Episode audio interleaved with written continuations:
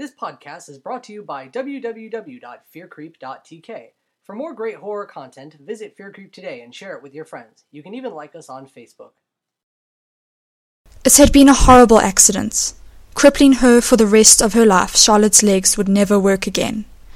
But her crutches held her up at least.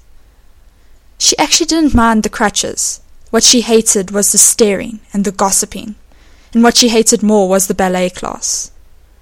Charlotte had loved it ever since her parents had taken her at a young age, and had dreamed of being on stage one day performing.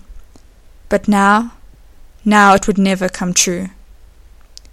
So she sat on the sidelines, watching girls who made fun of her do the things they both knew she'd never accomplish.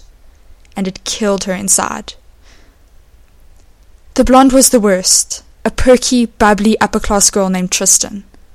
She had the most beautiful, slender legs, and was the best student in the class. Nimble and majestic, Charlotte had heard the instructor say at one point or another. Yes, Tristan had everything a man could want and all the talent to get whatever she wanted. Was she deserving of it? Absolutely not. Not only was she rude to Charlotte, but she was an overall mean person. And yet, and yet her legs hadn't been broken. And she had dozens of friends and suitors and was at the top of the class, leading them in practice. It was getting closer to the main performance, the one of Swan Lake. It was the biggest one at the school every year, and the girl picked to be the main character was always showered with praise and affection. And, of course, nobody was surprised when it turned out to be Tristan. She wasn't nice about that either, no.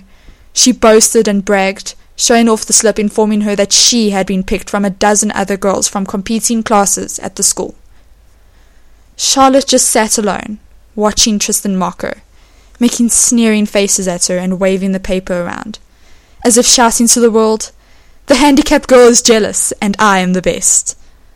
And the worst part was, there was nothing Charlotte could do about it. The night arrived. The girls and boys all dressed for their big show, the proud parents and onlookers seated in the huge school theatre, awaiting the arrival of the great production of Swan Lake. She was late, but nobody would say a word. They were too afraid. They just stood back and let the music start and let her begin to dance, as the crowd watched in shock and amazement. She moved like never before, flowing like they'd never seen, graceful and majestic, just as the teacher had said.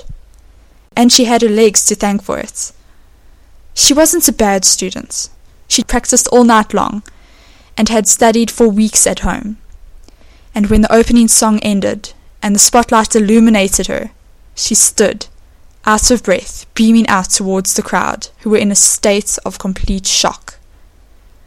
Yes, Charlotte had learned to dance in one evening, had studied for weeks before, and it had been so easy in the end. All she had to do was go in quietly, knock her out, and make a few large cuts. And a few stitches later, she'd made herself a new girl, a dancer and all it took were the legs. At least now Tristan would know how it felt to be the crippled one, and Charlotte got to do the one thing she'd always wanted dance. Everyone had been right. Tristan did have great legs.